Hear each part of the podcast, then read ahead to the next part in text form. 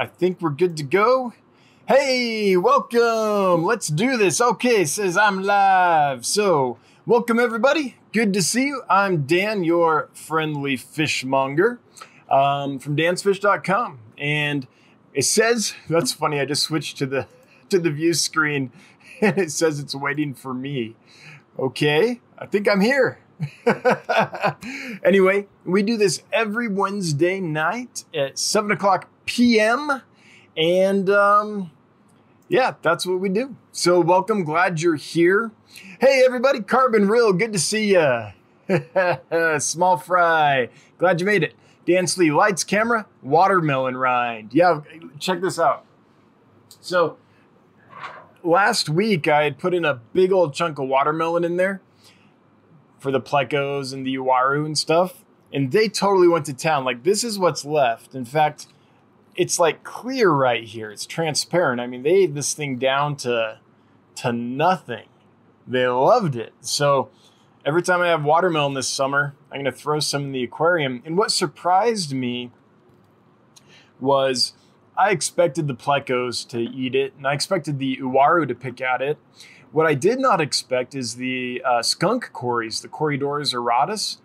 Um, auratus? Why does that sound wrong right now? Um, Arcuatus, I think. They were all over it, and that really surprised me. But they would hang out on it almost all day long, and so I don't know if they were actively like trying to eat watermelon or if like biofilm grows on it real fast and they're like eating on that. I don't know, but the Corydoras like to hang out on it and play around on it and like suck on it. So they were doing something, and that surprised the heck out of me. I've never seen that before with Corydoras. So, yeah. Um, Kaylor, hey, Kaylor's Aquatics, welcome, Bob. Good to see you. Just Shrimp Granny, great name. The Shrimp Granny. We also have the Guppy Granny. Hopefully, she can join us. Patricia, good to see you. Big Buck, howdy, howdy, howdy. Well, right back at you. Howdy cubed. The Fish Tank Barn. Hey, glad you made it, and pretty early too. That's awesome. Um, 21 watching, not too bad. I'm I'm not surprised though because Corey's doing kind of an awesome stream right now with Dean. So as soon as this is done, I'm to go watch the replay. so uh, I probably shouldn't say that. Now everyone's to go there, but it's true. It's a pretty cool stream. Um, I've liked Corey's stuff the last little while because is someone like me who's in the industry. It's interesting to see all these fish farms and the different things going on and, and all that. So it's been it's been extra interesting for me. His stuff's generally I enjoy it, but with all the industry stuff he's doing, I'm I'm I'm having a blast. I'm geeking out. Anyway, um, I'm gonna get started today, and the first thing I want to talk to you about is an experience that I had earlier today, and uh, yeah, I just want to. I think this is important. So here's what happened: is someone ordered uh, 20 black tiger Dario from me, which are an awesome fish. Just awesome. And they, I think, said that they were originally um, from like where they lived. They used to keep this fish. They used to live in their natural environment and they would keep it and breed it and stuff. I believe is what they told me. I could be confusing them with someone else, but I thought that was super cool and they were ordering them for their father for a Father's Day gift because their father used to, I, I guess, keep and breed them, um, which I just think is really cool. So I got the order for them. Uh, we went back and forth, got them just what they wanted. I was able to get them females to go with the males, so hopefully they can they can breed them. And today I got an email. I sent them out Monday. I got an email today and said, um, they haven't arrived yet. Did you ship them to this address? And I looked at the address and then I looked at the address they have in PayPal and is like, oh no, I didn't. The address they they wanted me to ship them to was in Illinois. The address at checkout in PayPal, and it was PayPal this time because this this one didn't go through GetGills. Um, most of my transactions go through GetGills.com, um, but This one, they they wanted to use PayPal, so so we went with PayPal. Um, and that address was in Connecticut. So these poor fish are on their way to Connecticut. And so, of course, there's panic, and we're trying to figure this out. Um, before I go into where we're at in that process, just please, please, please, everyone, whenever you buy fish from someone, uh, please include the correct, double check the address at checkout through whatever platform you're you're paying for. Um, there's it's impossible for the seller, just so you know where, where the seller's coming from, it's impossible for the seller to dig through, you know, whole week's worth of emails or two just to check and make sure that that the address you entered is correct, right? So so please, please do that. Anyway, so these fish are in Connecticut on their way to this house that this person used to live in, but now they live in Illinois. So now it's all about like we'll we'll play the blame game later. Um, now it's all about how do we save the fish, right? So that's what I was doing up until about 30 seconds before this live stream because I got that email about I don't know an hour ago or so, and I've been just just like my adrenaline spiked, and I've been like trying to help these poor fish. So here's what we did is I asked them, are there any like, do you know who the person is that lives there now? Can you contact them? Because if they can overnight the fish, then they'll still probably get to you live. If they if they arrive this week, Friday or Saturday, then they're probably going to be okay. Um, I pack fish for the long haul just in case of delays and stuff like that. Um, never had this this situation before, but and they said no, we don't know who lives there now. And I like, okay, is there a neighbor that lives in the area that you know and you could contact them and call them and they could go over and say like hey you're about to receive a box of fish here's what happened can we forward them um, no no neighbors don't know anyone in the area okay so thank goodness for the power of the internet so i looked at the address on google and did some uh, snooping around and i found the person that i think is the current owner of that house so this person just got this message from me through through email. I shipped a box of live fish to the address, which I believe is your address by accident. This is totally going to sound like a scam, but I promise you it's not. um, the box will probably arrive tomorrow because, you know, if it hasn't arrived by now, it's probably not getting there today. The person I meant to send the box to now lives at their address in Illinois, but did not update the address on PayPal, so I sent the box to her old address in Connecticut. I would not ask, but these are live fish, so I'm wondering if it would be possible for you to overnight the fish to the Illinois address when they arrive. I'll pay for the shipping in advance if need be. I can PayPal it right over. I'm sorry to even ask this, but I don't know what else to do at this point. Because I mean, it's it's a long shot. If I got that message, I would probably be like, "What is the scam going on here?" But maybe when they get the box, maybe then it'll make sense. And then I followed up and I was like, since this totally looks like a scam, my online store is dansfish.com and my YouTube channel is dansfish. Here's a link. Hopefully that will help assure you that I'm not a scammer or anything like that. So that's where we're at in the process. I'm just waiting to see if this person will get back to me. Um, that's kind of the the journey of the uh, miss the the wrong addressed fish, right? So that's where we're at. I'm doing everything I can. I don't know how else to get a hold of this person, but if anyone here lives in uh, what's the town in Connecticut? Um, i would have to look it up. If anyone here lives in Connecticut, let me know, and then um, then I'll look up the town if anyone here does. And if you happen to live in the town and like, hey, I know that person, that would just be a miracle. But it's a long shot, but it could happen.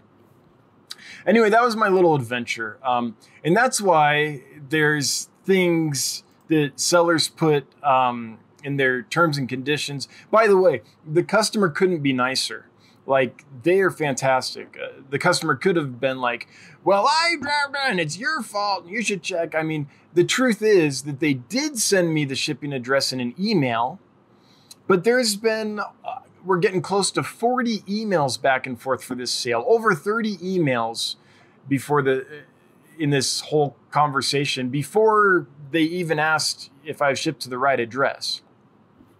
And a seller just simply cannot on a busy shipping day, like read through their entire week's emails in the hopes or to, to make sure that they're shipping the right address. Um, please at checkout, whether it's through Get Gills or PayPal or, or some other format, please make sure that you uh, leave the correct address.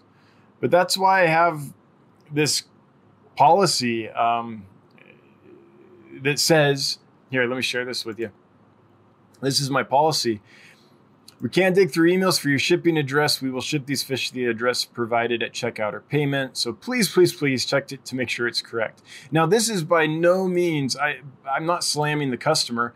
I never read terms and policies when I buy stuff online. So it's kind of hard for me to expect a customer to do that.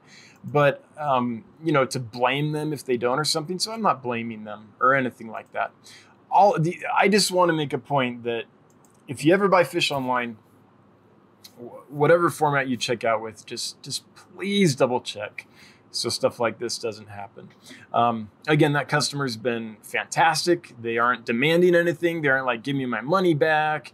They're basically like, okay, how can we solve this? Which is a fantastic kind of person to to deal with and someone I want to keep as a customer. So hopefully I can get a hold of this person in Connecticut. Hopefully they respond and we can resolve the issue. But that is my last uh, hour or so tonight. It's been crazy. so, welcome to the life of a fishmonger.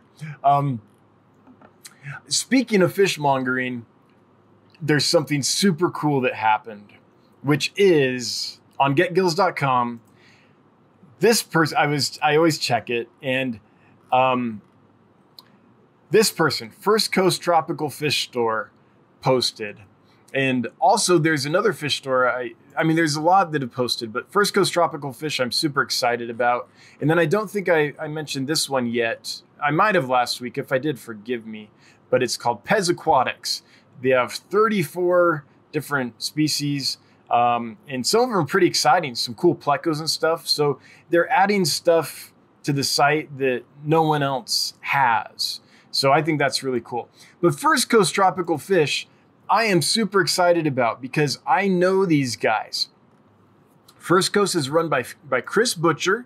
Um, Chris Butcher used to be a, not only is he a longtime member of the American Killifish Association, but he and his father, Steve, used to run the only successful, like, large scale killifish production facility or business that, that I'm aware of. They used to raise hundreds and hundreds of killifish and ship them to wholesalers all around the nation. Um, I used to see their killifish at wholesalers in Los Angeles. They would, and not just the common stuff, like not just the golden wonders and the clown killies and stuff. Um, they did blue gularis. They did, I believe, Aphyosemion striatum. I believe Fundulla ch- panchax emmyidae. Um, I, they did a few Notho species they did what was then called Cynolebias whitei. It's now it's something else, and I can never remember the genus name. But um, I and either Steve or Chris. Steve is Chris's father, and uh, I don't know if Steve's still around. Hopefully he is. But either Steve or Chris used to hold an office in the AKA. I think they were on the board of directors or something like that. Um, they've written lots of articles on killifish keeping. So I've been following Steve and Chris since I was a kid, since I was a teenager, and so it it's super cool to see um, that one of the people I don't know if you call him an idol, but someone I've looked up to and read their stuff and uh, had has helped me through my journey as a killifish keeper uh, since the time I was a kid, basically. Is now posting on getgills.com. It's just super exciting for me. So he's got some cool killifish here, by the way. Um, chocolate australis, that's that's a really neat fish. I I think he's got neat stuff. A swamp darter, like how often do you find darters? Unless you live, you know, where they do, I suppose. But I don't. So finding darters is really cool.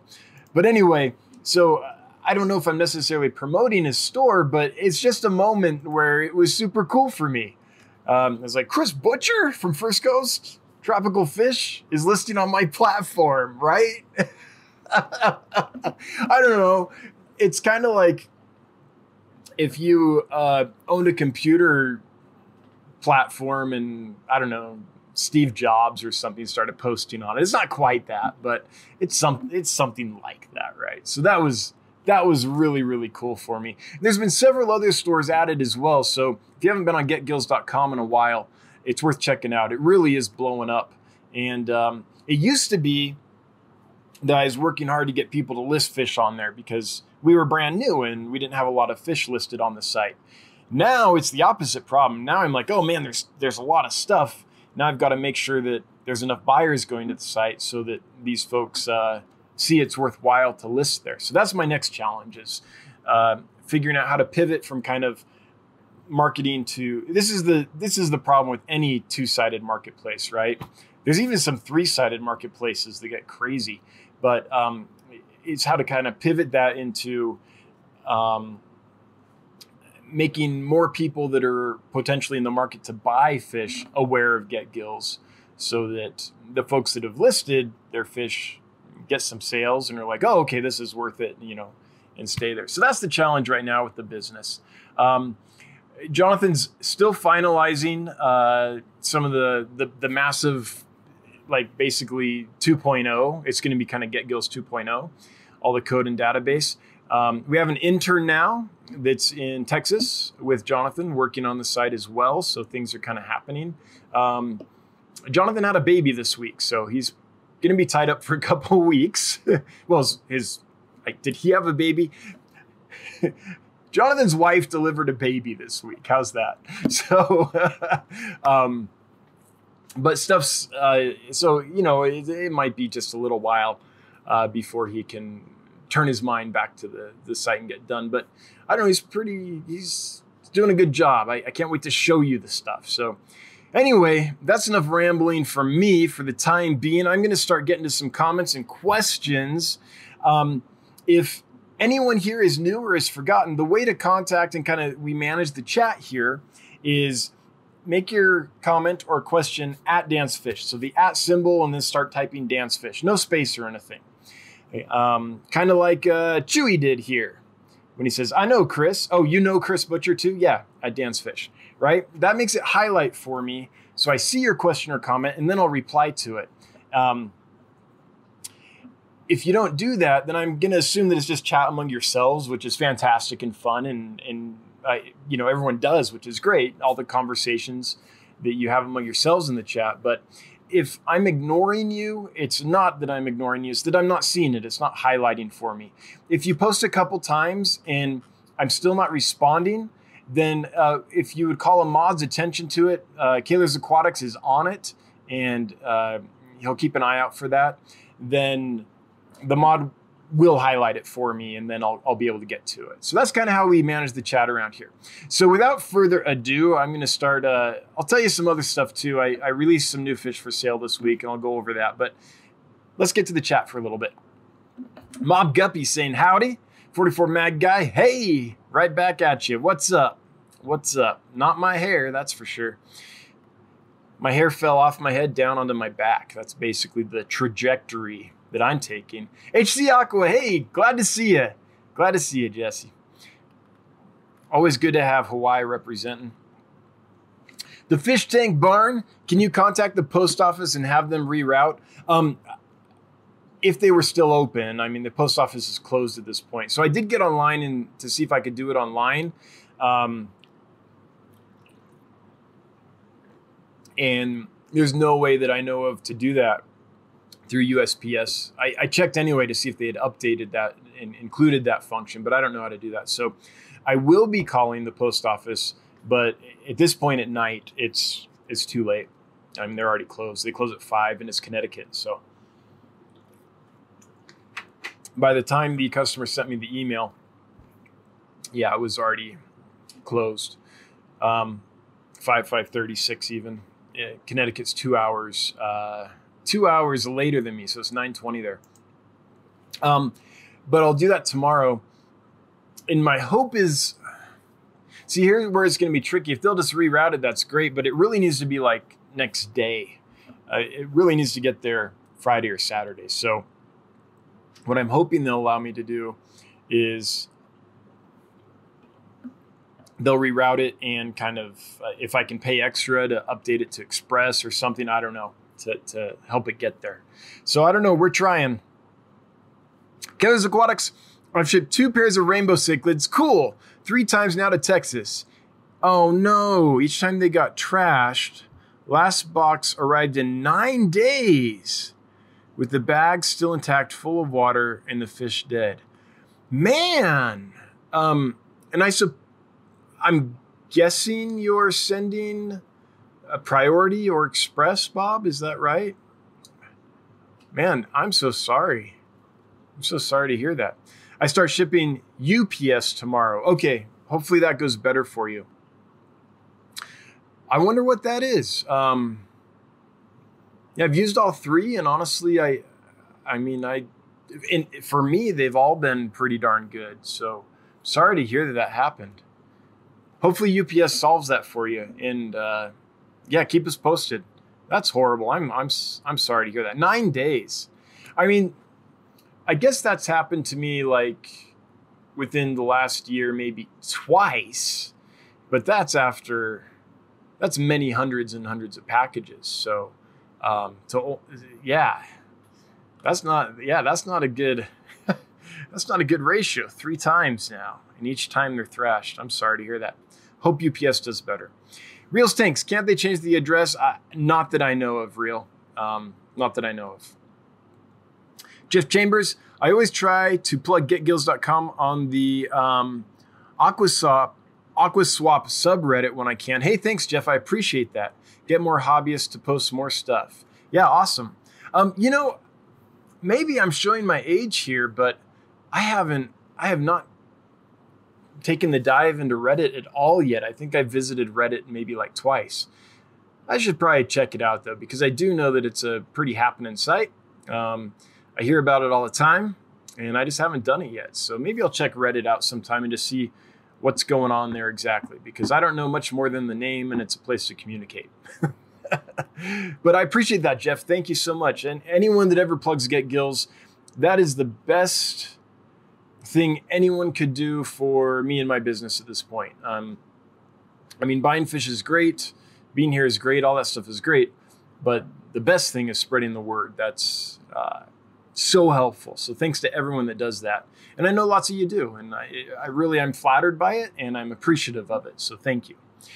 39 watching, cool. 18 likes. You know what to do. Right on, right on, Bob.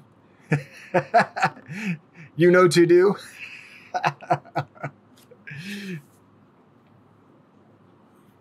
Fancy Tail Aquatics, get with me on PM. I can help promote it. All right, Fancy Tail, I will PM you.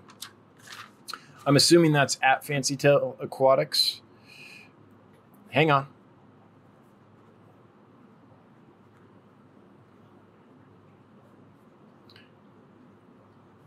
If I don't write stuff down, or, or like in and out, right? so here we go. Um, thanks, Fancy Tail. I'll get in touch. 44 Mad Guy 1. Maybe the person that Stillwater Aquatics Jr. I'll be right with you, 44. I got a super chat, 9.99. Thanks. Sale on getgills.com at Stillwater Aquatics. Half price shipping on the Julidochromis breeding trio and black bar Endler con- colony. Contact me if you have any questions. Thanks, Dan. Hey, you're welcome, Stillwater. And, and by the way, um, you can, I appreciate the super chat. Don't feel like you have to super chat to say something like that on the chat. I'm totally fine with that. Um, maybe one day it'll get, if it ever gets to the point where that's like all that's happening in chat is folks are, are promoting their stuff on Get Gills, um, then we'll have to make a rule where I'm like, okay, we can't do that anymore, like including me. But right now, it's it, that's not happening at all. There's there's plenty of room in the chat. Um, it's not being dominated by sales pitches or anything like that. So Uh, Stillwater or anyone else on Get Gills, uh, just be judicious about it. Like, don't clog the feed, but I've got no problem with you sharing your stuff. If there's something, a particular thing you're excited about, or um, something new that happened, something like that, uh, yeah, share away and don't feel like you have to super chat for that. Although I appreciate it. Thank you. And of course, it makes the wife super happy. Okay, back to 44 Mad Guy 1. Maybe the person the fish got sent to is an aquarium keeper. Long shot, I know. Yeah, maybe. Or at the very least, maybe there's a local pet store, local fish store that they could take it to. I mean, I don't know. If I was a fish store and I got 20 free tiger, black tiger Darios, I'd be pretty happy. Haley Janix. I have a red Delta. This is a guppy, I assume. Having babies right now, up to 20 so far. Cool. Get your camera out, man. I want to see that video them popping out. That's something I've never seen. So I bred lots of livebearers. I've never seen in person the actual moment of birth. Like I've never seen the baby leave the mother. And uh, one of these days, I'm gonna I'm gonna be there at the right time and see that. My suspicion, and I could be wrong about this, someone here will know better than I do, someone that's a true library geek, but my suspicion is that they probably tend to drop their fry at night because it just seems like that would be a safer time to do it. Um, so maybe that's why I'm not seeing them. But obviously, though, some do it during the day because people do videotape it and it does happen. But I wonder if normally it happens at night because I'm surprised all the livebearers I bred over the years that I, I still have never seen that. So, okay. Haley, Haley Janix, a black Moscow, 21 babies yesterday. Cool. That's a good haul. That's a that's awesome. Patricia Klopel, can you deliver to hot weather states like Arizona? Yes, right now. And what's your procedure? Chimps here are just going up, up, up from here. So I can. Um, when I do that, I ship with a cold pack, and it tends to work well. I mean, thanks for letting me know. By the way, if you purchase and you do live somewhere where temperature is super high or super cold or something, it always helps to shoot me an email after you place your order and say, hey, it's super hot right now, and I'll work with you on that. So I'll, the reason it helps if it's after you place the order is because then I can actually print out the order and, and take notes on it. Um, and I'll include an ice pack or I'll have them held at and or have them held at the post office for you, or we'll be like, oh well, it looks like next week's going to be cooler, so we'll just hold the package. You know, we'll we'll work back and forth to make that happen. But yes, I ship all summer long, Arizona, Texas, Florida, and all that, um, and have pretty good results. It's it's basically. I treat it like warm weather, like I'm shipping in the dead of winter, but just the opposite. So it's, it's cool weather packs and things. And I am checking out the um, they're not cold packs. They're the phase is it phase 22 packs, which heat and cool and keep things at a more or less good temperature. In the dead of winter, I don't think those will work well for me because my temperature is too cold and I don't think they create that much heat. But when it's hot, I think they might be perfect because they'll probably keep the temperature about 20 degrees below what it is outside, I think they can keep that differential pretty stable. So, so if you're at, um, how hot were you, 112? Then they would take it down to 82 if the box got that hard. At least that's the theory. Now, that being said, even if it's 112, most of the packages are, you know, they're flown from a, so they go from an office or facility, like a postal warehouse or whatever, which people work there. So often they're climate controlled to some degree. I'm not saying it's like comfortable like your living room, but it's probably not going to be 112 degrees. Um, onto a truck, there's a person driving that truck and it's it's open to the back. So usually it's a temperature that a person can be comfortable at or sustain for an eight hour shift or whatever, right?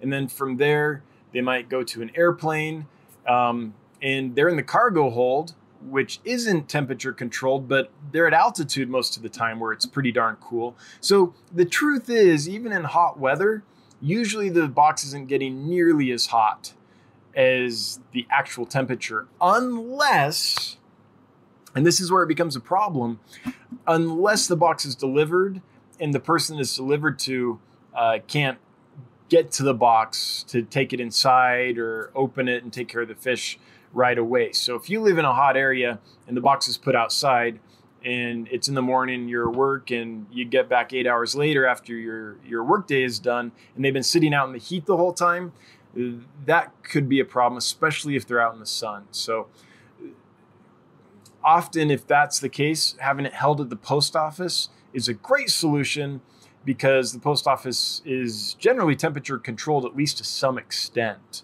So that's kind of how that works, uh, Patricia. Um, hopefully that that is enough information to answer your question. But yeah, so far so good. Um, and after several years doing this, I, I, I think that that's generally the thing to do. Include hold, uh, cold packs and, if necessary, have it held at the post office. Now, I'm, I'm excited to look into these Phase 22 packages. They're not cheap. They're like $5 and change each. Um, but it might be worth it. If someone lives in Arizona and it's 112, an extra five bucks to make sure an order gets there alive, I'm willing to do that. And um, hopefully, I have to price it all out and everything. Hopefully, I won't have to raise shipping charges to do that. Or if I do, hopefully, it's very, very minimal. Um, but yeah, yeah. 43 watching. Not too bad. Not too bad. 44 Mad Guy 1. Recommend Get Gills to a Facebook Aquarium Group member. Recommended it to a member the other day. Hey, thanks. I really appreciate that. That is all super helpful. Like every company, the thing they dream of is word of mouth, right? There's in in an, in my company, which is you know technically it's an e-commerce company or a e, e, you know electronic marketplace. Um, there's a lot of startups like I, I'm I'm a business junkie a little bit. I follow the startups uh, in Silicon Valley, and you know I'm from California, and um, you know I, I uh, Peter Thiel and Mark Cuban and all those all those guys, lots of other folks too, Y Combinator, uh, all those things. I'm I'm always and many others. I mean, those are just the ones that pop in my head, but I'm always trying to learn about business and often I do it through podcasts or YouTube videos. I'll, I'll read too, um, but you know, during your workday, it's I just have it in the background. That or fish stuff, and um, most of your startups. Here's what often happens: is a startup company like mine. Um, mine's not as scalable as theirs. They're they're going after like an exit of hundreds of millions and billions of dollars. I'm just looking at making a living and providing good fish, right? Um, I don't know how. I mean, the company can get successful. It's not going to be billions and billions, and maybe it can take an investor or two, but it's not going to be able to to handle. Um, Get Gills is is or Dan's Fish is not going to be able to handle like a, a venture capitalist that wants to 100x their money within three years or something like that, right? Um, but a lot of these startups, what they do is they get going and they get tons of users. And the way they do that is through advertising. They spend so much money on advertising. But their users aren't what we call sticky. The users don't stay. They have a lot of what's called churn. So new users will, will come to the site because of the ad, but then they'll leave. Um, and these companies fail because unless it actually is a product people want and are going to use, um, like hopefully Get Gills is, then uh, it doesn't matter how many people you get to use the site because they're not going to stay. And those companies blow through budgets so quickly and end up just dying. So my strategy is different. My strategy is I'm, I'm doing some advertising occasionally, but very little. Like I think, I think if you put it down per month, it's like maybe 10 bucks or 20 bucks per month, like, like almost nothing.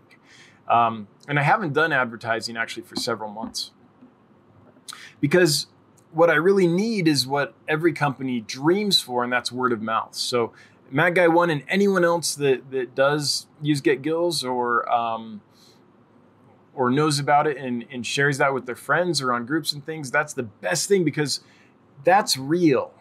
That's not an advertisement that I just throw a bunch of money at it to get the word out.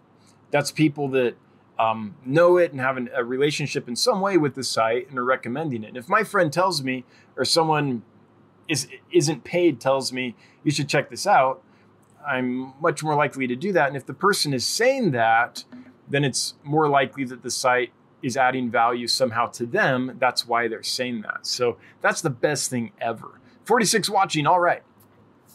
So that's my strategies. Be good enough is to have real growth. So that when Get Gills grows, it's real natural growth. It's not this fake bump, which is going to go, whoa, that looks awesome. But then when the advertising revenue runs out, boom. Or you're spending so much on advertising that you aren't generating enough revenue to capa- uh, to uh, compensate for that. Boom, right? Which is what happens to just about every startup out there that's ever funded uh, through the traditional, like, you know, startup model. So, anyway, that's a long way of saying, and hopefully not too boring of a way of saying thanks, super helpful, and exactly what we need. Thank you so much. Edward Rodriguez, I butchered that. Edward Rodriguez. Hey, can't wait to get my fricadas. Yeah, unfortunately, UPS said it's delayed. Not your fault. Just a little worried. Um, Edward, where did you live again? Um, I think, I mean, I pack them for the long haul. So if they arrive tomorrow, Friday, or even Saturday, odds are they're all going to be okay. That you aren't the first one this has happened to. Um, in fact, other people in this chat can probably chime in and be like, "Oh yeah, happened to me," and they arrived fine. So almost always that's going to be fine. I individually bag the fish. I uh, make sure they have enough oxygen. They're in a nicely insulated box. They've been uh, their bowels have been voided as much as possible before they're put in the bag, so the water stays pretty clean. Um, they're safe in there. Seachem safe to take care of in case their system isn't completely voided and they defecate in the bag.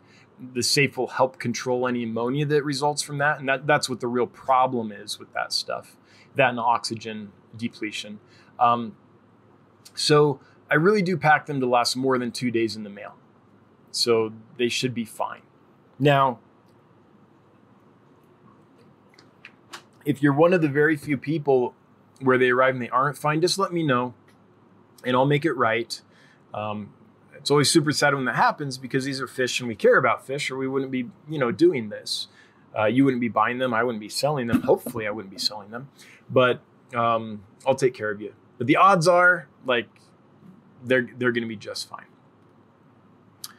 In fact, there's been lots of delays this week, which is a little strange. I, I'm not quite sure why every now and then there's a week where stuff just goes wrong. Maybe there's flooding. I, I don't know.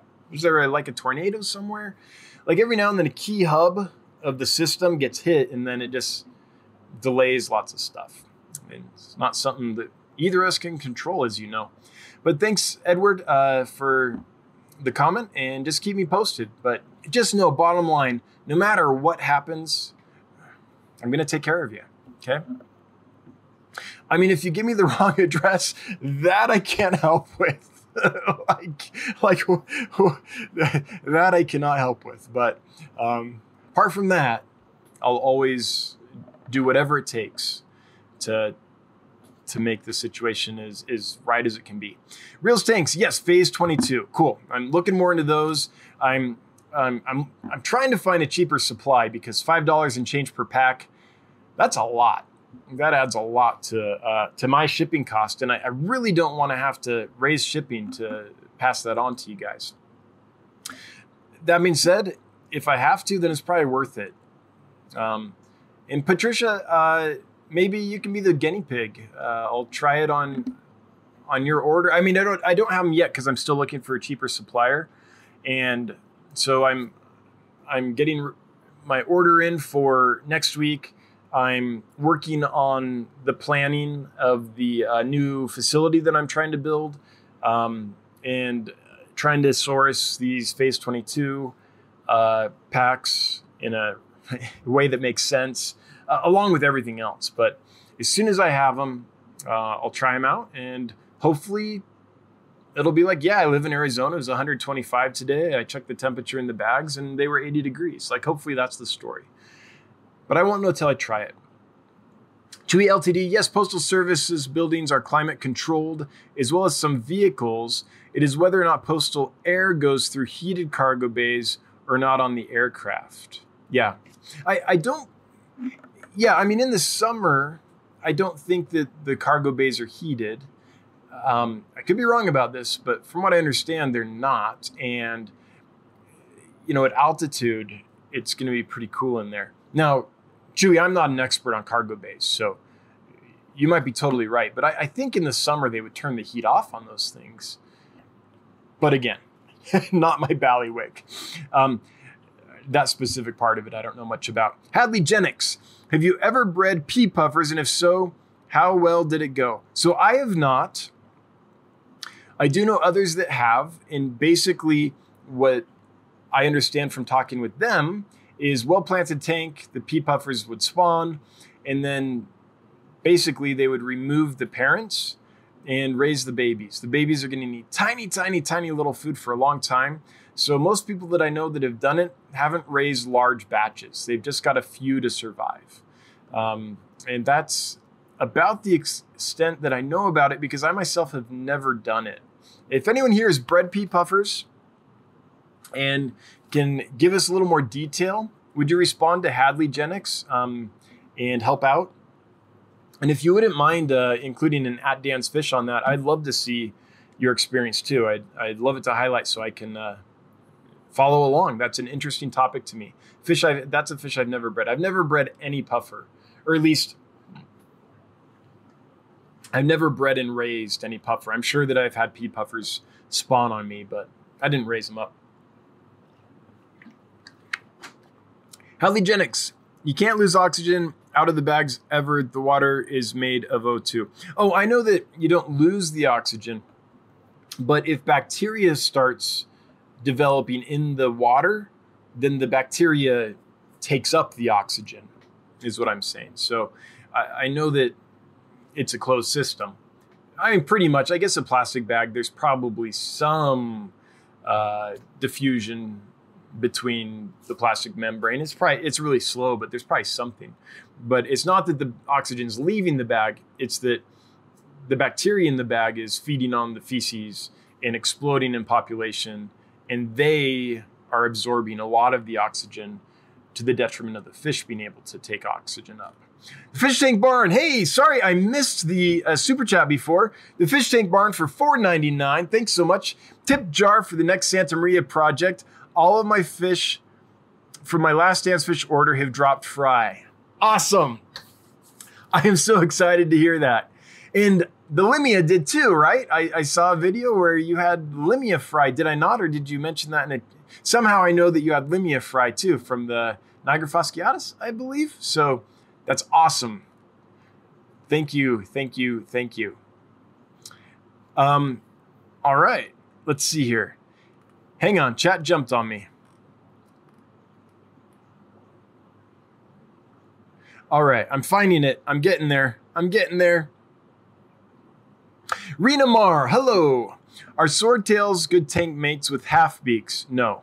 An otocinclus in a planted 30 gallon.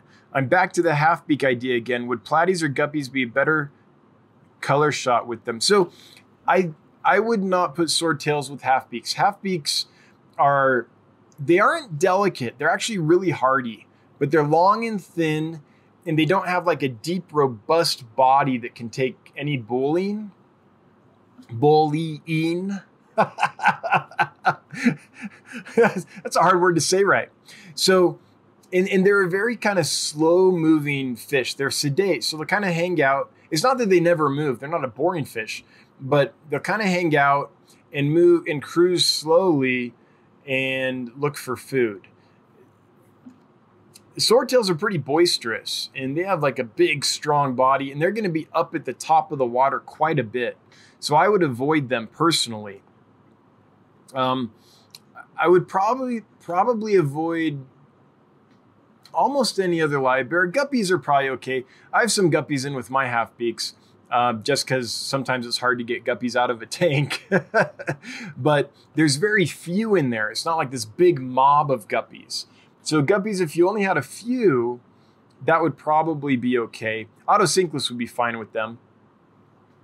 Ideally, though, if you can find a fish that stays in the middle to bottom of the aquarium, that would be ideal. Something like a dwarf cichlid, like an Apisto, would be great. Um, gudgeons would be awesome, like peacock gudgeons. Um, things like that. Or if you do get tank mates with them that that go to the top, hopefully don't stay at the top, but go there sometimes. Something that's kind of sedate, something that isn't like a real rapid swimmer, a real boisterous fish, because those half beaks are kind of a, a, a, a uh, slow, chill fish and could get stressed out if there's these fast fish constantly swimming in their faces, if that makes sense. So those are my thoughts about that. Although again, I you can keep some other fish with them if it's very low densities. Like in a big tank, you could keep half beaks and a couple boisterous fish, but if they're constantly in their face, that's when it's a problem. 44 Mad Guy 1. Do you have Betta imbellis males or are they just females? Thanks. So I don't know, but so there's two that I know are males. I'm holding those back because I'm going to try to breed them. The others, there are several that I know are females because their egg tube is visible. But there's this in between group that some days I look at them and I'm like, oh, those are all females. And then some days I look at them and I'm like, man, those are bright colors. And I think that one's fins are starting to extend and things like that. So that middle group is a big question mark for me. I really don't know. That's why I have them listed as unsexed because I don't want to send one of those with a female and then have it turn into be that, oh, that's a female. They're still not full grown by any means I think they're probably old enough that that middle group, if they were males, would start developing their longer finnage. They don't develop hugely long finnage like a like a domesticated splendens, but it's it's noticeable. Um, but I don't know because they aren't full grown yet, so I'm not comfortable saying they're males or females. That that middle group. I can definitely send you females if you want. If you want males, I can't right now.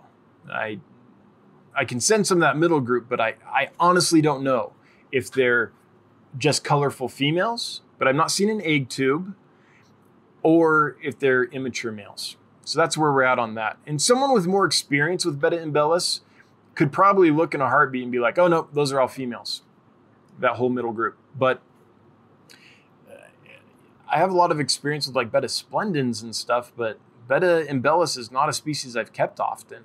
So I, I'm just not confident to say that without giving them some more time to grow up.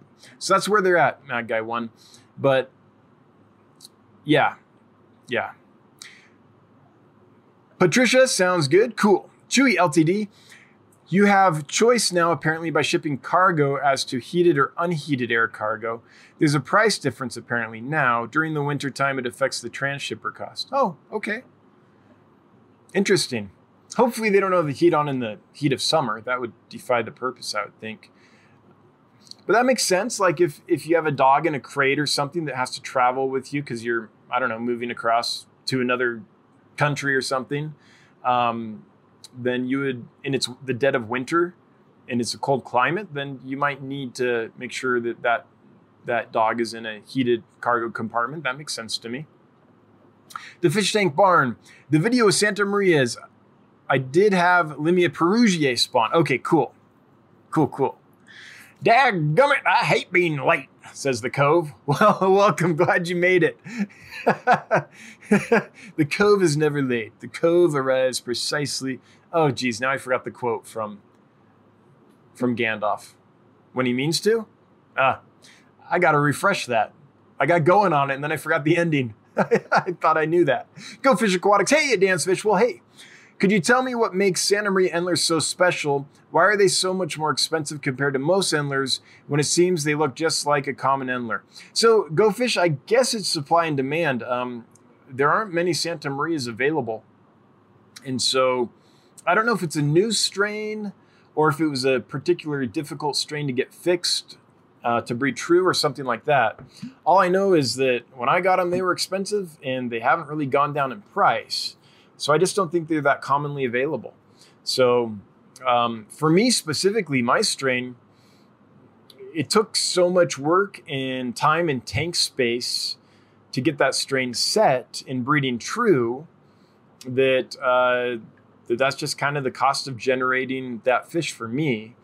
And my competition sells them for even more. So I suppose that's general throughout the industry because if they were being churned out by the, you know, hundreds of thousands or whatever, they wouldn't be any more expensive than any other Endler or Guppy or what have you. So that's my guess. Um, I do think, though, Go Fish Aquatics, that uh, within a, a, little while, as as the strain gets out there and breeds more or less true, and more people get it and breed it, you know, the cost is going to curve down like like any. I mean, I hate to call fish a commodity, but like like anything does, if there's more of it. So as our supply increases, they'll gradually go down. But but that's why it's just the the market has decided that based on the supply and how many are available that that's what they go for. Yeah.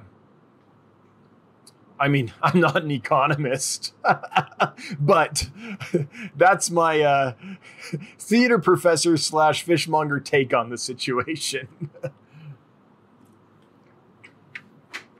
Chewy, Half beaks are very predatory on fry, so do not expect any other live bears or other fry in the tank with half beaks. Yeah, that's true. That's true. If you do keep guppies in there with them or whatever, they are gonna uh, have a delightful snack once a month or so. Yep. Edward Ro- Rodriguez, Northeast Illinois. Okay, not too bad. I trust your shipping method. It is impressive. By the way, Lumpy Dog video about the Furcatus made me pull the trigger. They are a pretty fish. So sort of word of mouth with video. Yeah. Well, awesome yeah, Lumpy Dog's a good guy, and uh, yeah, I know that he's breeding and raising those fish, so that's pretty awesome. So Edward, thanks. Um, and again, I mean, all we can once the fish are put in that box and that box is handed to the post office, all we can do is wait. Yep. But almost always it goes well, even if there's a delay. Renamar, that's what I was thinking with swordtails and halfbeaks. Swordtails can be obnoxiously irritating to other fish. Thanks for the confirmation. Peacock gudgeons are an idea. Cool, you're welcome. By the way, if anyone is having aggression issues with swordtails, something that can help that is to get more swordtails. If you have a once you get to a critical mass, then they they get so focused on each other that they stop harassing the other fish. The worst thing is like a male swordtail or even a male limia or something all by itself, all that fish wants to do is spawn. So it's going to go harass all the other fish in the aquarium, even if they're not the same species or genus or family or whatever. So I've, I've had a single male uh, limia, what was it? nigrofasciata or perugiae? Probably both, that uh, tried to spawn with barbs because I made the mistake of being like, hey, these are beautiful, and I have a bunch of extra males. Or I didn't have a bunch. I had like four extra males, so I put them in this aquarium behind me when I had the Odessa barbs in there, and only four in that size tank wasn't enough, and so they would uh, go try to spawn with the barbs. so, but you get a big group together, and they don't bother the other fish as much. Yeah, so that's that's one thing to help with swordtails if they're like, man, this thing's bugging everything in the tank. If you have room, I mean, you can remove the swordtail if you want to another tank and problem solved, but getting more swordtails is often an option that will help too. It seems counterintuitive. It seems like it would make the problem worse, but in my experience, it helps. Mag Guy, 44 Mag Guy 1, okay, thanks. You're welcome. Kayla, thanks for linking up the t shirt. Appreciate it. Go Fish Aquatics. Yours are actually better price, your Santa Maria Endlers. Yeah, I, I know. I mean, I I didn't like purposely undercut the competition or anything like that. Um, their strain might be great. I just don't know. But I know that mine breeds true and all that. I just thought, what would I be willing to pay for a good pair of Santa Marias? And that's about where I decided I would be willing to pay. So that's where I priced them. Bathyphila, you ever find that your fish seem happier when you aren't doing regular water changes? Been neglecting my tanks for a month and many of them are showing great color in the algae outbreak. So, yes and no. Um, as long as certain parameters aren't going out of whack, then yes.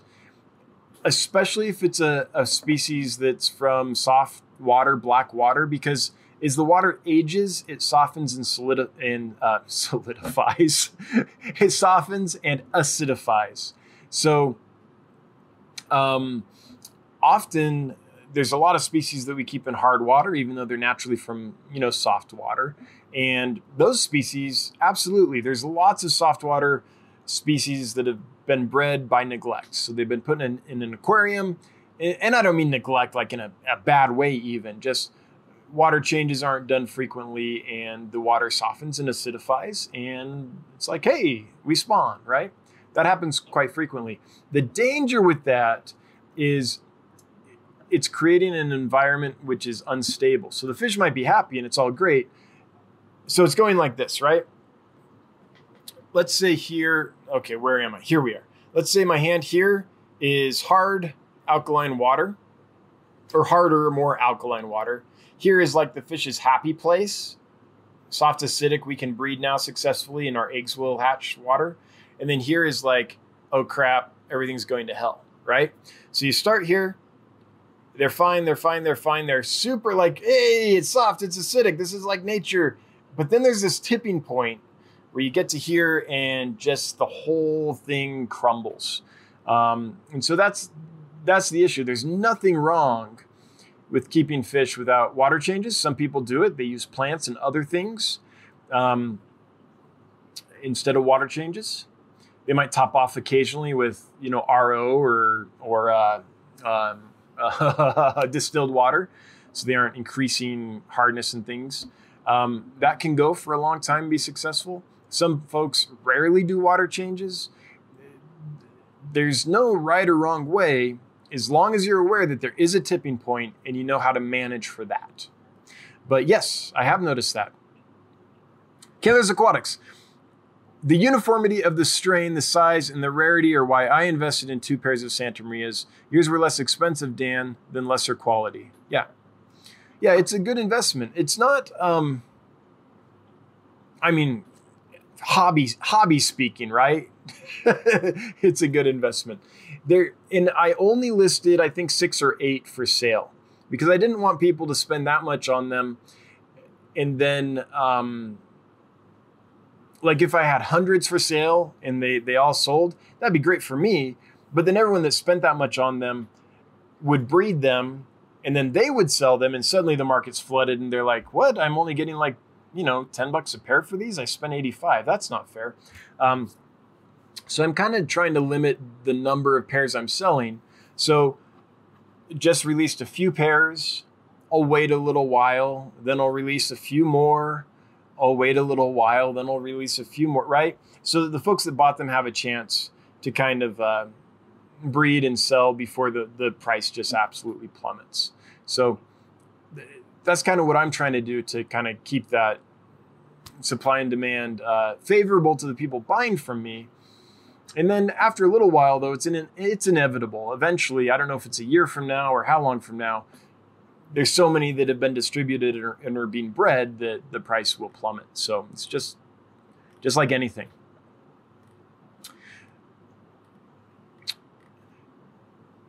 And, and by the way, I'll say this again. Um, they're breeding just about 100% true for me, but very occasionally there's a couple in the spawn that that don't breed true.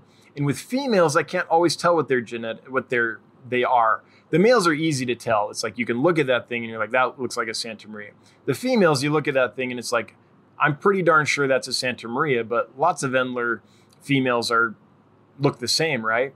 So I'll just re- repeat this again briefly. Anyone that bought them from me, if you breed them and the fry are way out of whack and they're they're not throwing the majority, a large percentage of Santa Marias, um, let me know and I'll replace that female with one of my own that, that I have bred and, and is proven out. Okay. Because I'd hate for you to get that female and then be like, oh man, I spent 85 bucks and I, and, and they're not breeding true. Right. So I just want to put that out there. KT, Dan, hey, um, didn't highlight, but I see it here. I would order chocolate gouramis, but I have a 20 gallon long Caridina shrimp tank only, no other fish. Would that work? I think that would work as long as you did not, uh, except for the shrimplets. Now, I haven't tried it, but chocolate gouramis have a very small mouth. So I think that if they were put into an established Caridina col- colony or Neocaridina colony, um, I think that the adult Caridinas or Neos would be just fine. That being said, I've never tried it. So, what I would say is um, I think it's worth a try, but I would definitely have a plan B ready so that you can keep an eye on them after you first put them in. And if you notice, hey, they are eating those shrimp, then you have you can fix that, right? But yeah, they I mean, their natural prey are things like baby caridina shrimp, little tiny organisms that they seek out in the leaf litter and they'll just cruise really slowly and then peck at stuff as they see it. So they're going to eat the shrimplets for sure. But I've got a feeling that they aren't their mouth is too small for them to handle adult Caridinas. It's just a guess, though. I've never done it. Has anyone here done that? Has anyone here kept uh, chocolate gouramis with cherry shrimp or neos or, uh, I mean, I know cherries are neos, but um, cherry shrimp or maybe crystal red shrimp or anything like that so that we can get a better answer. Someone with experience can help KT out because I don't have experience. Susan, hey, how are you? Good to see you. Patricia, FYI, I no longer breed the ghost shrimp. Got rid of them back to the Betta splendens. All right.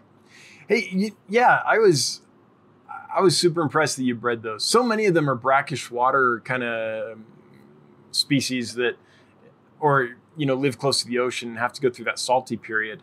But my brother on his farm in Texas has a freshwater pond very far away from the ocean, and uh, he said there's ghost shrimp in there too. So there must be species and strains that and you bred them too. So yeah, there are freshwater only species. But that blew my mind. I didn't know that until I talked to you. And by the way, Susan, SLC Aquatics, I might be in Salt Lake um, towards the end of this month. There's uh, kind of a family thing going on there uh, on my wife's side. I don't know if I can go or not yet, um, but I'm in the middle of some really big projects and things are kind of time sensitive and stuff like that. But um, if I can, I'll contact you, and I don't know if we could, you know, hook up and get to see each other in person, and maybe I could look at your tanks and video some stuff or something like that. That would be fun. Go Fish Aquatics.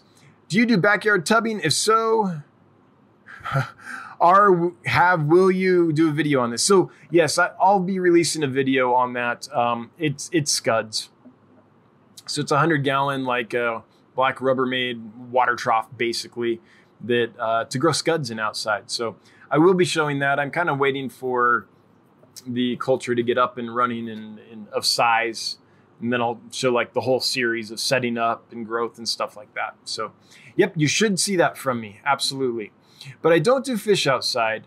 I could do a few species outside, but like Monday, Monday night, it was 37 degrees here at night. So um, actually, my neighbor said 33 degrees. The forecast said 37.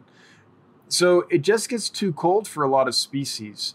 So I could do some though. I, I, could do white clouds. I could do a few, but my species are super limited just by how cool it gets here. Even in the summer, the nights are going to be down in the 40s with regularity. So it's one challenge of mountain living. Rena Mar, you moderate your SME release because you are not a money hungry person and want others to be able to participate if they choose. We'll go with that. no, but it is that. I I don't. Uh, I want the people to buy from me to be happy that they bought from me a year from now, right? I don't want them to be like, "Yes, I got that," and then it's like, shouldn't have done that, right? Now that being said, I don't know that people are actually buying them as like a money making investment. They're probably buying them because they're cool fish.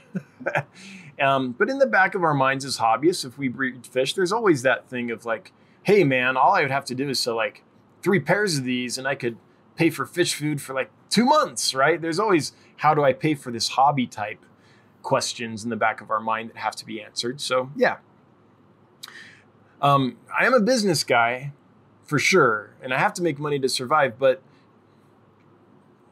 but but it's it, I'm a long term vision business guy. I, I'm I try to do things that I'm like in five years, in ten years, is this going to be something that benefited the business? And I think that's a good way to think because if the answer is yes, the reason it's yes is because it benefited the community or the hobby or uh, the industry in general in some way, right? Um, otherwise, it wouldn't be helping long term. People wouldn't be happy with it long term. So it's, I mean, you could argue that in a way it's ultimately selfish because I do feel like that is the way to build the most successful company long term. And like in the back of my evil mind, I'm like, someday I'm like the largest fish retailer in the nation, you know, all that. But that's that's not the end goal. Um, really, the mission, and this is what drives me every day. The mission is how do I make it to the best of my ability? And I'm not perfect and there are problems, but thankfully they're very few and far between. But how do I make it so that I can help people be successful in this hobby long term? I just, I, it, it sickens me the way. How many times have we heard this? Like people find out you're into fishing, they're like, "Oh yeah, I had an aquarium once. I got some fish, and then like two weeks later they were all dead. And so i threw the aquarium in the garage. And then like five years after that i i don't know i sold it at a garage sale or something. Or you know we always hear that story. Oh yeah i tried that once. And then like you know within you know three days later they were all dead. So i, I didn't you know every, that's the worst thing we could possibly be doing. If you're in a fish business you're killing your market you should be trying to grow your market by making those people successful. So they have a great time. So they keep buying fish from you for years and years and they tell all their friends about it and they help their friends be successful. So they start buying fish from you for years and years, right? So that's the kind of long-term thinking and it's not the the money part of it the that like drives me, but I feel like my hope is my whole thesis for this thing is that by having that be the goal and the thing that drives me, that the money will come because I'll build the market. So if 100 people are keeping aquarium fish now, and I know that it's much larger than that, but for easy math, if 100 people are keeping aquarium fish right now, if 99% of them that buy from my company, and it's over that, by the way, that arrive alive and are still alive weeks or months later, as I hear from people. Um, if they don't tell me, I don't know. But from the information I have, it's over 99% are successful, um, then those people are going to love the hobby and, and most of them are going to stay in it, hopefully, and they'll tell their friends and it'll grow. So it's that, it's that kind of thing. I, I think it's so short sighted how people are. I'm going to grab these fish and sell them as fast as possible so that they don't die on me. right? to take these fish that have been in the stress of shipping and transshipping and export and all that for I don't know, a week or two or more sometimes. And I'm to get them and sell them right away. Um, and that way I'll make money. Like, yeah, you might make money, but I, I was reading reviews on another store because I'm always looking at what other people are doing. And someone bought pearl gouramis and they're like, yeah, they arrive dead. Like they did replace them, but the replacement came and it didn't have a tail. And like all, you know, all these things, that person is not going to be in the hobby long if that's their experience time after time. Anyway, I'll stop ranting on that. You guys are all sick of hearing that, but it's something I'm passionate about. So every now and then, it's just going to happen. so, uh, you know, ultimately, it's, I guess, in a way, selfish. It's just good business, but it's also the thing that I like doing. So, Tristan Schuster, do you think I could put some of the swordtail fry that are a good size in an outdoor tub? Um, Oh, geez. Yes. Like any other time, I would say, yeah, go for it. Just keep some back just in case. Um, these are so near and dear and expensive and hard to source that yes, you can. I mean, just keep some back. But there's so many people that want the my waiting list for these fish. I've got a dozen people right now on my waiting list, easy, that um, I could email and say, "Hey, I've got some pairs available," and they'd be like, "Oh, thank God! I've been waiting for months." Right? This is a fish that people want. It can get people excited about the hobby and fish keeping, and it's just not available. So, my personal take is yes, you can, but it's such a valuable fish that I would hate to see it exposed to any risk at all that wasn't necessary. So, I don't know, Tristan, it's up to you. Um, swordtails in general, yes, can do fine outside in tubs, especially if it's you know warmed up enough in your neck of the woods that temperatures aren't going to drop below, say, the upper 60s at night in the water at this point of view, at this point in time. Kaler's Aquatics. So we're talking about the red eye red high fin cauliflower swordtails. Uh, Tristan got some of those and he bred them. Congrats! And he's raising up a batch, a couple batches, I think. Back to Kaler. I have the Luke Roebuck Hawaiian Blues. I saw that in the Red Deltas. I saw that too. That's very exciting. I've shown my blue coals and get many requests for trades to buy, etc. Those are the fish I won't let back out in the hobby. Yeah, yeah. It's this. I think that's smart. Um, same reason I, I I didn't ever sell um, Santa Maria and their coals. It's just, I mean, I gave some away to some friends and stuff, but what happens in those situations is people get those and and there'll be a coal, right, Bob? But they'll call them, they'll say, hey, these are Luke Roebuck Hawaiian Blues, and then that gets distributed, and then it just muddies the lines and stuff. So long term, I, I think it's a bad idea to distribute coals of a strain that is rare and valuable. Um, just because what is the pure desirable traits and strain gets muddied at that point because uh, it, it's beyond your control at that point. That's the ultimate problem. So I agree with that move, Bob. I, I ended up doing the same thing. Rena Mar, and, and by the way, um, that's awesome that you have the Luke Roebuck Roebuck strains. That's great that they're continuing. I'm thrilled to hear that. Rena Mar, quit trying to make yourself out as a bad guy. you need to make a living and you want folks to be happy. Works for everyone involved. Cool. Yeah, I agree. And yeah, I don't think I'm a bad guy. Um, I don't see. I don't see trying to succeed in business as bad at all, especially if by doing so, if your if your business by being successful is improving the world, which is I think happening here. Phila, how selfish of you trying to make sure your customers are satisfied and successful so they come back to buy from you again.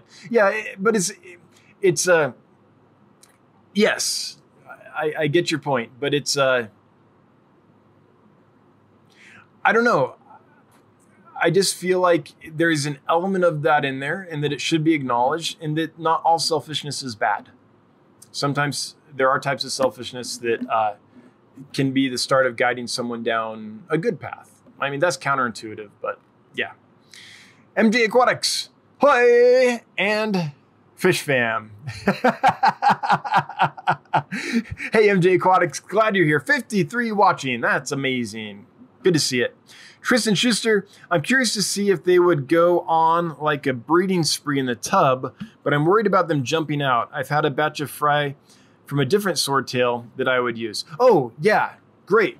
Like like any other like strain that people aren't just dying to get their hands on.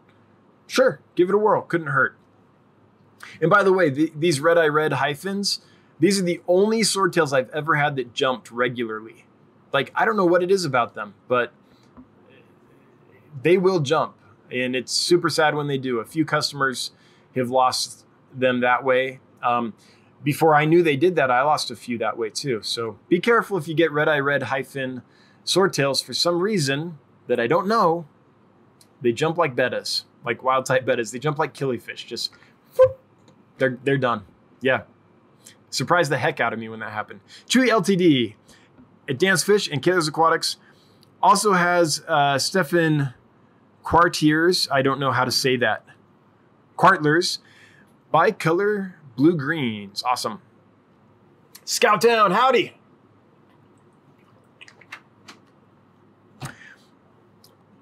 Those swordtails are awesome, but don't expect those fry to all have the finnage. Oh, I know.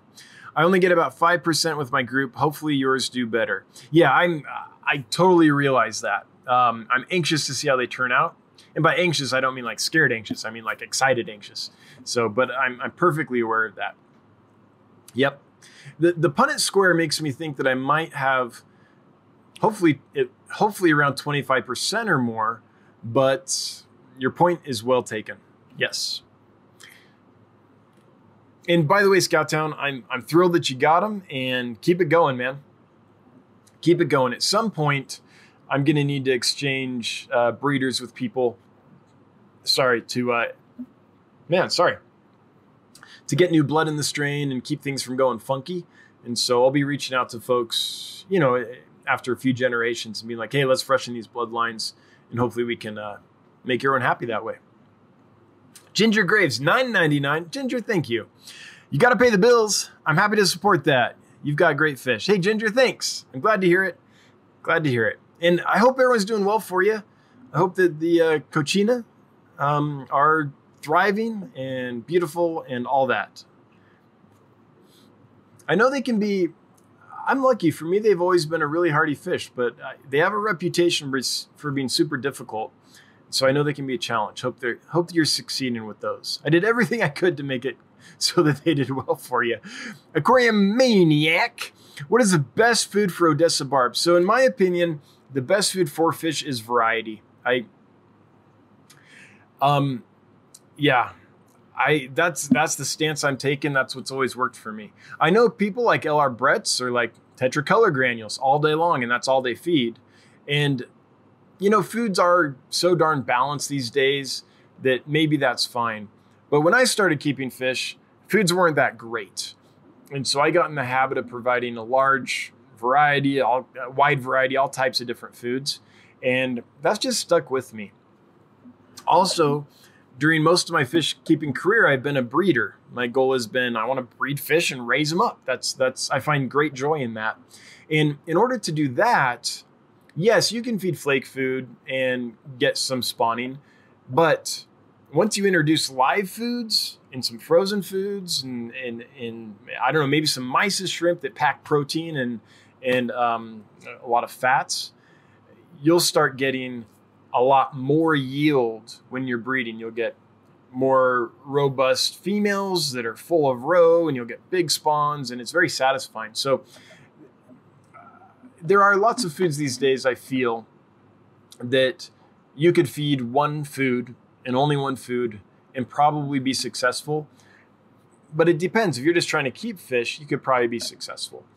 But uh, that's not my goal. I, I always feed a, a wide variety. Now, I do think that a large part of that, I think that that works best in a tank that's fairly natural. Lots of like plants, lots of algae, lots of things like that. Because what happens in those systems is, Kayla, Bob, thank you. I'll get right to that, Bob.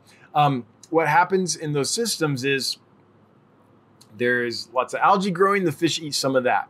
So that supplements the diet. Say you're only feeding tetracolor granules. And, and this is how LR Bretts keeps his aquarium. So this is maybe why it works for him. The algae grows, the fish eat that. Okay, they're getting lots of nutrients from that, lots of vitamins and minerals and, and stuff that could be missing in some degree in the one food. Um, there's also lots of biofilm growing, growing. Okay, that's a nutritional supplement. Within those and on those two things, there's all kinds of little critters. Um, they might be little copepod type things. They might be little invertebrates, like little worm type things. There's all kinds of stuff that grows in that and thrives in that. They're they're their own little ecosystems, their own little communities, and uh, the fish are eating all that. So that's when I think it tends to to maybe work. in. and my suspicion is that that might be why it works uh, for someone like LR Bretts. But for me, the best food for fish is variety. I that's that's always my answer because that's just how I keep fish. I don't have experience just feeding one type of fit, fish food and only one type of fish food, um, you know, for any length of time.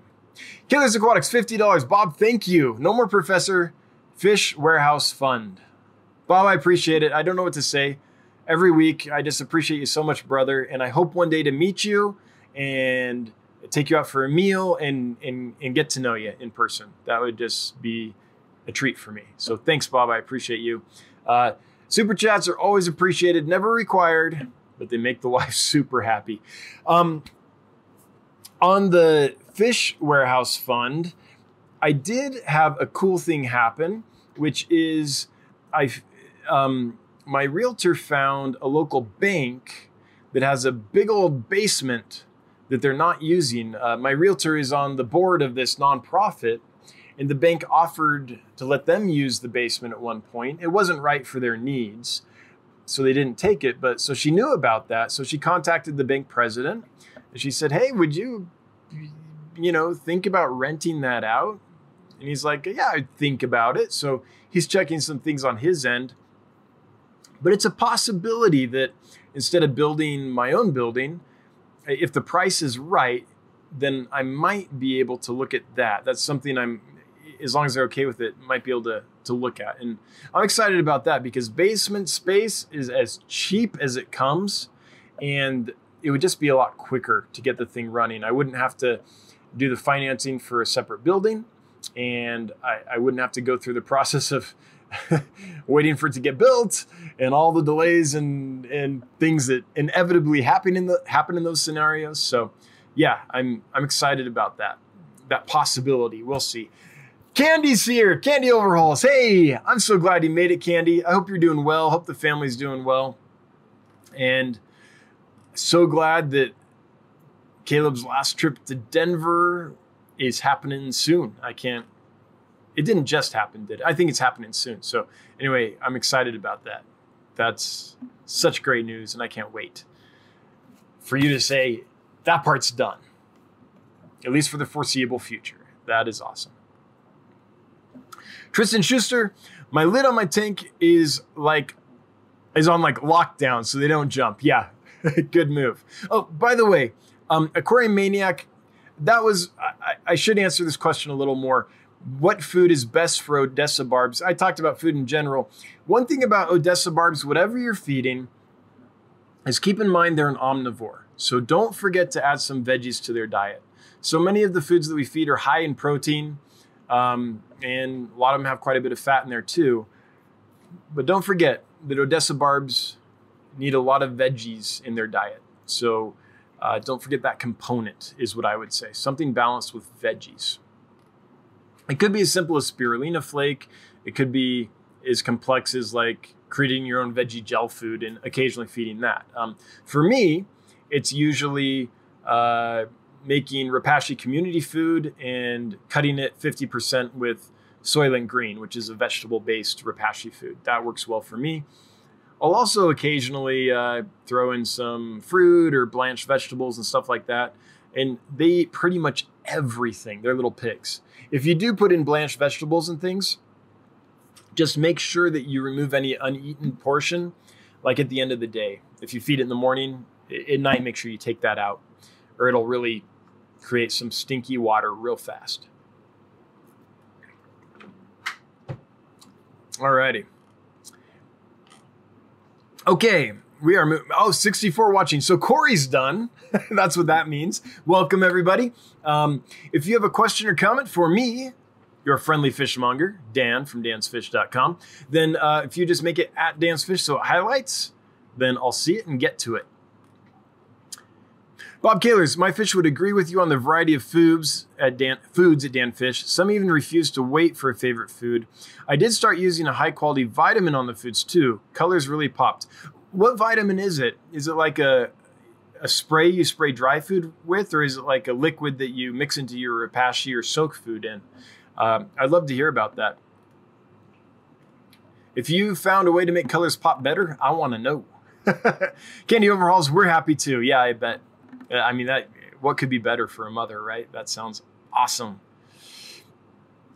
Rena Mar, my omnivores love fresh blants. I cannot speak full disclosure, um, Monday and yesterday I was in bed with a fever. Like I, I was sick. Like couldn't keep anything down. It was miserable. And I don't usually talk about this stuff, but the reason I'm going to say it is because you haven't lived until you've been so sick you can't keep anything in your stomach and the world is spinning. Like it feels like you just drank an entire keg by yourself and then woke up the next morning. Um, by the way, I wasn't drinking. This was just a pure sickness. But, and then you've got a shipping deadline to get a bunch of fish out that same day. Monday was horrible, like horrible. Um, but anyway, that was Monday and yesterday. Today I'm much better, but I'm still a little bit uh, so. I always have trouble saying words, and like reading's hard. but today it's something even more special just because of I'm still recovering a bit. So bear with me a little bit. Um, Okay, Kaler is talking about his uh, vitamin. Oh, hang on. I didn't finish this. Renamar, my omnivores love fresh blanched green beans, zucchini, cucumbers, etc. They really go for it. Yeah, absolutely. And, and don't forget about things like uh, pumpkin. Like when pumpkins go on sale after Halloween, I buy a bunch and I, I freeze them. And I mean, I cut them into little chunks and freeze them, and they do great. Got a dehydrator too. I've been I've dehydrated a bunch of zucchini and stuff. And what I found is that the bad thing about dehydration is it makes everything float a bunch. But you can stick a fork in it, right? The good thing though is it makes it super palatable to like scuds and fish and stuff. So it makes it super easy for them to eat. So it's an alternative to like blanching a vegetable or a fruit. Jay Adams, I see you sell nigrofasciata, the limias, humpback limias. What do you get where do you get those from? I breed those. I've been breeding that strain for I don't know a couple years now. Um, and yeah, they're my own colony that just keeps producing. So that's where I get them from, my aquarium. the original stock came from um, a wholesaler in in Los Angeles that I know. So they happened to find some and get some in, which is super rare for a wholesaler and I was able to get some. So that's where the original stock came from. Rena Mar, I really hope you're feeling better. Oh, so much better. Like almost 100%. Almost 100%. Yeah. And, and that, I, it had been three years probably since I had been sick like that. So it was my time. Like it's going to happen occasionally. Feeling so much better. But feeling like that and then and having to like ship fish man, the when you're sick, all you want to do is be like, okay, I'm not doing anything today. I'm gonna lay in bed, right? Uh, but sometimes you have to do stuff, and that's sick. Uh, like my respect for farmers back in the day is skyrocketed. back in the day when you had to do it because you would die if you didn't. Like if if you were super sick, you still had to take care of stuff, or you wouldn't be able to grow and produce your own food man, that had to have been tough. Sheesh. And they didn't have like Tylenol and Advil and all that stuff. Codeine. Oh. Tristan Schuster, last question. Oh, no worries, man. I love the questions. If you were to breed the fry that doesn't have a high fin, wouldn't they still carry the gene? Can't they still produce high fin babies? Okay, so let me show you something here. I'm going to see if I can find this really quick. Oops. Ah, hang on. Jeez. Hang on real quick. I just screwed something up.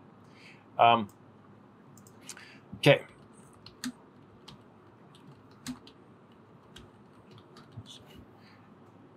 Uh, where is it?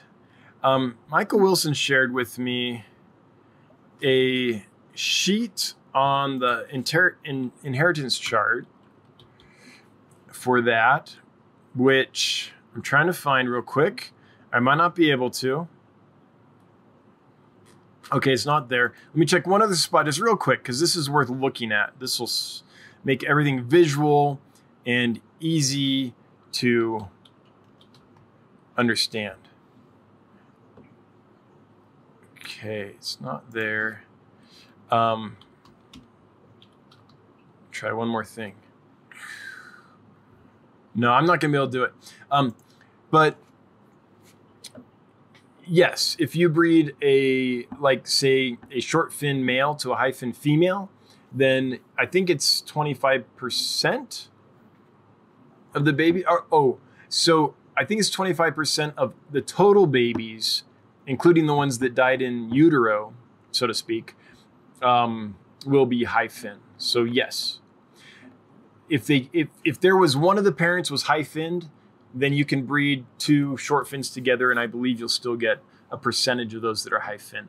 Now, without consulting that chart, I, I don't remember exactly what the proportions are and things because it's not. I'm not library geek enough that it's you know up here. That's killifish for me. The killifish stuff is mostly up here, but all the other groups I I have to kind of look up stuff. Um, but yes, I believe so. I just forget which percentage. Cheshire Cat, hey, great to see you. I've read a few vague com- comments in the past about fish releasing hormones. Yes, they could stunt or slow fry growth, but I can't find much more about this. Any thoughts on this? My thought is that I've never yet seen a study on it. Um, so it's anecdotal. I don't know how true that is, like how much it actually affects things the, the theory is this that fish release hormones that inhibit competition. So if those hormones in the water reach a certain level, um, then the fish growth rate will be retarded. So if you keep a whole bunch of little fish in a small body of water, then they're likely to not grow as big. That's the theory. I, I have yet to see a study on it, and I confess, it's not something that I've been like, I need to study that and gone and looked for the studies and stuff. So they might very well be out there. Um, I'm just saying that I hear that a lot, but I've never seen someone say, like, you know, the hormone thing, and like, here's the source for this comment. So I think, it, I don't know if it's just hobby lore or not. But there's so many things that happen when you have a lot of fish in a small body of water, like a big batch of fry in, a, in an aquarium. Um, hormones aside, maybe that's happening. And if it is, maybe that's the effect they're having. Hormones aside, there's just a quick buildup of wastes. There's um, all kinds of stuff. Ammonia is likely to spike. Even if not, though, just the water quality itself is not as good. And so, for me personally, the the challenge I think we need to focus on is not what are hormones doing to this group of fish, because that might be doing it, or toxins that are resulting from crowded conditions might be doing it. There's all kinds of things that could be doing it. But the fact is, too many fish in too little water without enough water changes hampers growth. Whatever the reason, um, we can debate that. So the trick is very frequent water changes, right? Or a large aquarium with a few fry in it, things like that. So crowding does result in retarded growth. I'm not sure whether or not the cause is some kind of inhibition hormone that's released. It, it doesn't make sense to me because if I'm trying to grow, why would I release a hormone that inhibits growth? Because it's going to inhibit my growth as well, right? So I don't know. I don't know. But someone here could be like, here's the link. And there could be a scientific paper that I could go to right now and read and be like, oh, this totally happens. Like, I just don't know. But I know that water changes are the key um, the, the whole trick to keeping fry is keep a ton of food in front of them, like all the time if you can, while keeping the water chemistry clean. That's the trick. And that's why with fry, it's tons of food and tons of water changes. Or massive tank, tons of food, less water changes, but probably lots of plants. So, yeah, I hope that helps. Sorry, I don't know that much about the hormones themselves. Aquarium Maniac where can you find Mexican cave tetras? Oh, they're out there. Um, I, honestly, I, I think if you did a quick Google search, said, I, you know, for sale blind cave tetras, maybe leave the Mexican off because that's not always a trade name. It's blind cave tetra. They don't always call it. They don't always call it Mexican blind cave tetra. Um, let's do it right now. Let's look. Okay, here we go to the Google machine for sale blind cave tetra. They're very common in the hobby. Here you go. Arizona Aquatic Gardens has some. Um, wouldn't get them there. Just saying. Re- I should. Uh, how do I do this? Read the reviews before you buy there. Um, oh, is that the only place? That cannot be the only place that has those for sale right now. Well, I don't. I mean, we'd have to look, but I bet you that we could find a few sources of them if we really dug in. Um, let's check and see if Get Gills has them. Let's see here. Any blind cave tetras here? Anyone see any or know of any? Doesn't look like it. Um, okay, then we have to go to Aquabid. I'm literally promoting my competition right now. Nope, they don't have any either.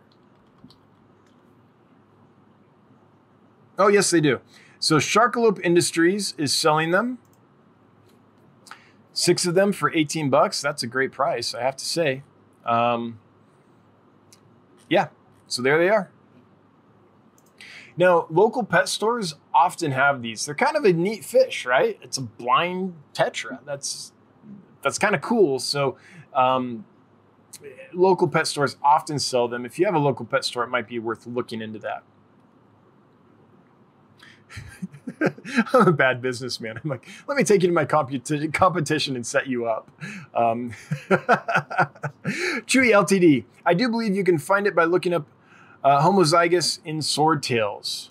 Okay, let's check that out. Homozygous in swordtails. I know that with just a, a more searching, I could totally find it. Um, in fact, I, I saved it onto my computer somewhere. It's just that it makes for pretty bad TV, so to speak, to spend a lot of time looking for it. So I didn't see it right there. I'm not going to spend any more time just because I don't want to bore people. Kayla's Aquatics. FYI, I found the red eye African tetras at Wet Spot. Cool. I have six in tonight to go with my lone one. Thanks for watching out for them for me. Okay, so you're already, I'm glad you got some. Um, yeah, I never saw them on the list, but I'm glad you found some at Wet Spot. And it's Wet Spot. I mean, they generally have pretty good stuff. Cheshire Cat. I have 11 or so platy fry in a container, so it's been on my mind. Yes, I remove all their waste daily, but of course, I don't want to unknowingly stunt be stunting them. Yeah, I hear you. Um, and you're doing it right. Change the water every day. I mean, if you're doing it in the evening, it might not hurt to change it in the morning too, if you can. You know, everyone's schedule is different.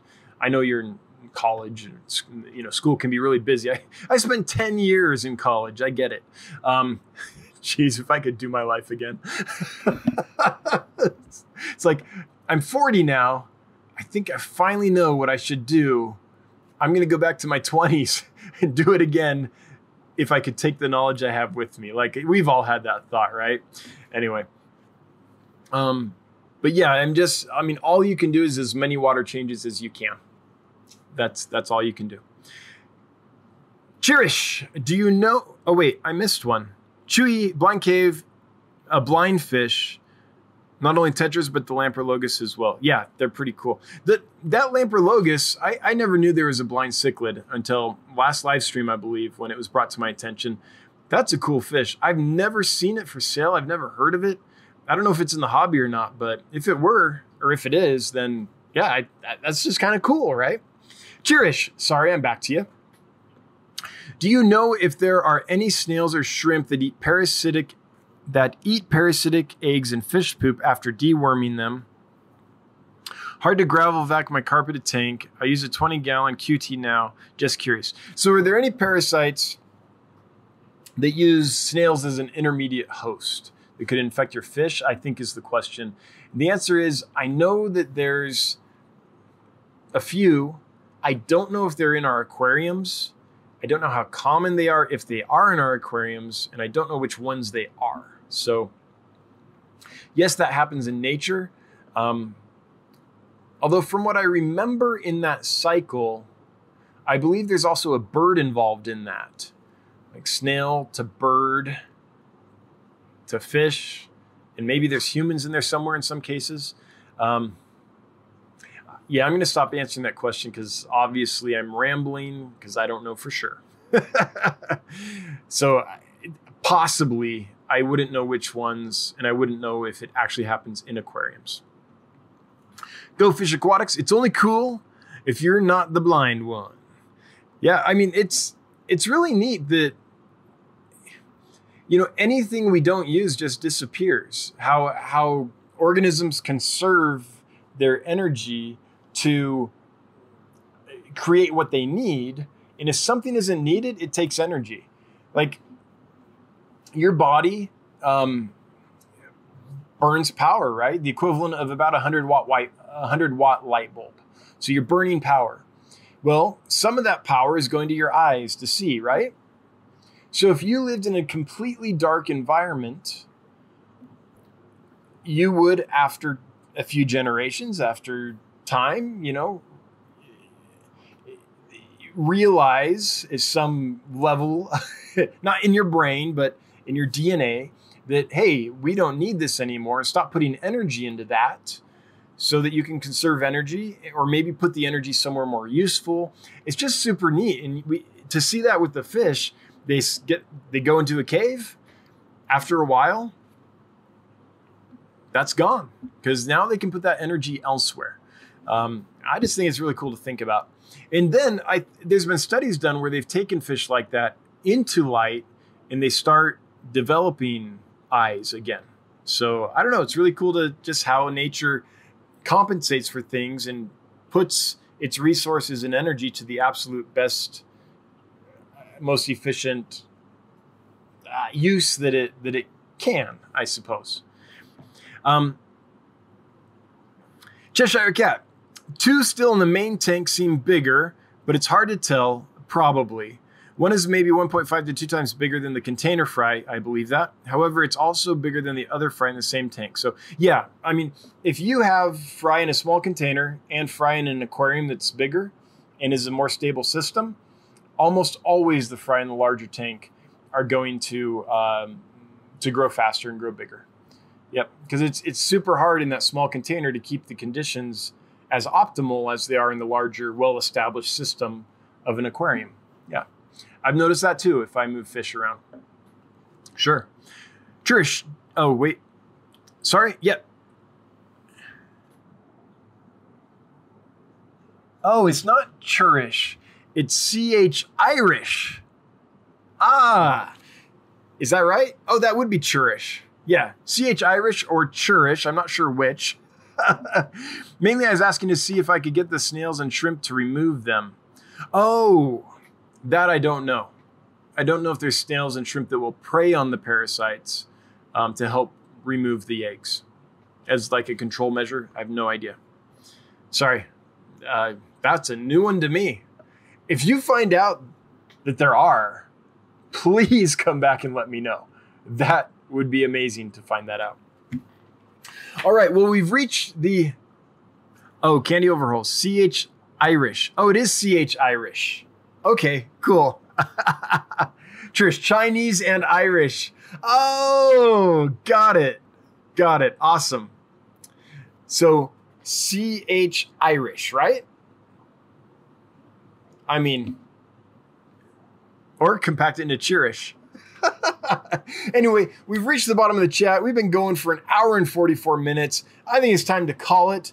I am excited to go watch the replay of Corey's live stream with Dean and learn more about the fish industry and the farms he visited and all that stuff. Oh, wait, Candy's helping me out. CH Irish. Oh, so it's not CH Irish, it's CH Irish. Oh, Chirish. Chirish. Yes? Chirish. Did I do it? Did I do it? Chirish. Help me out here. There's a little delay. Want to make sure. Did I get it right? The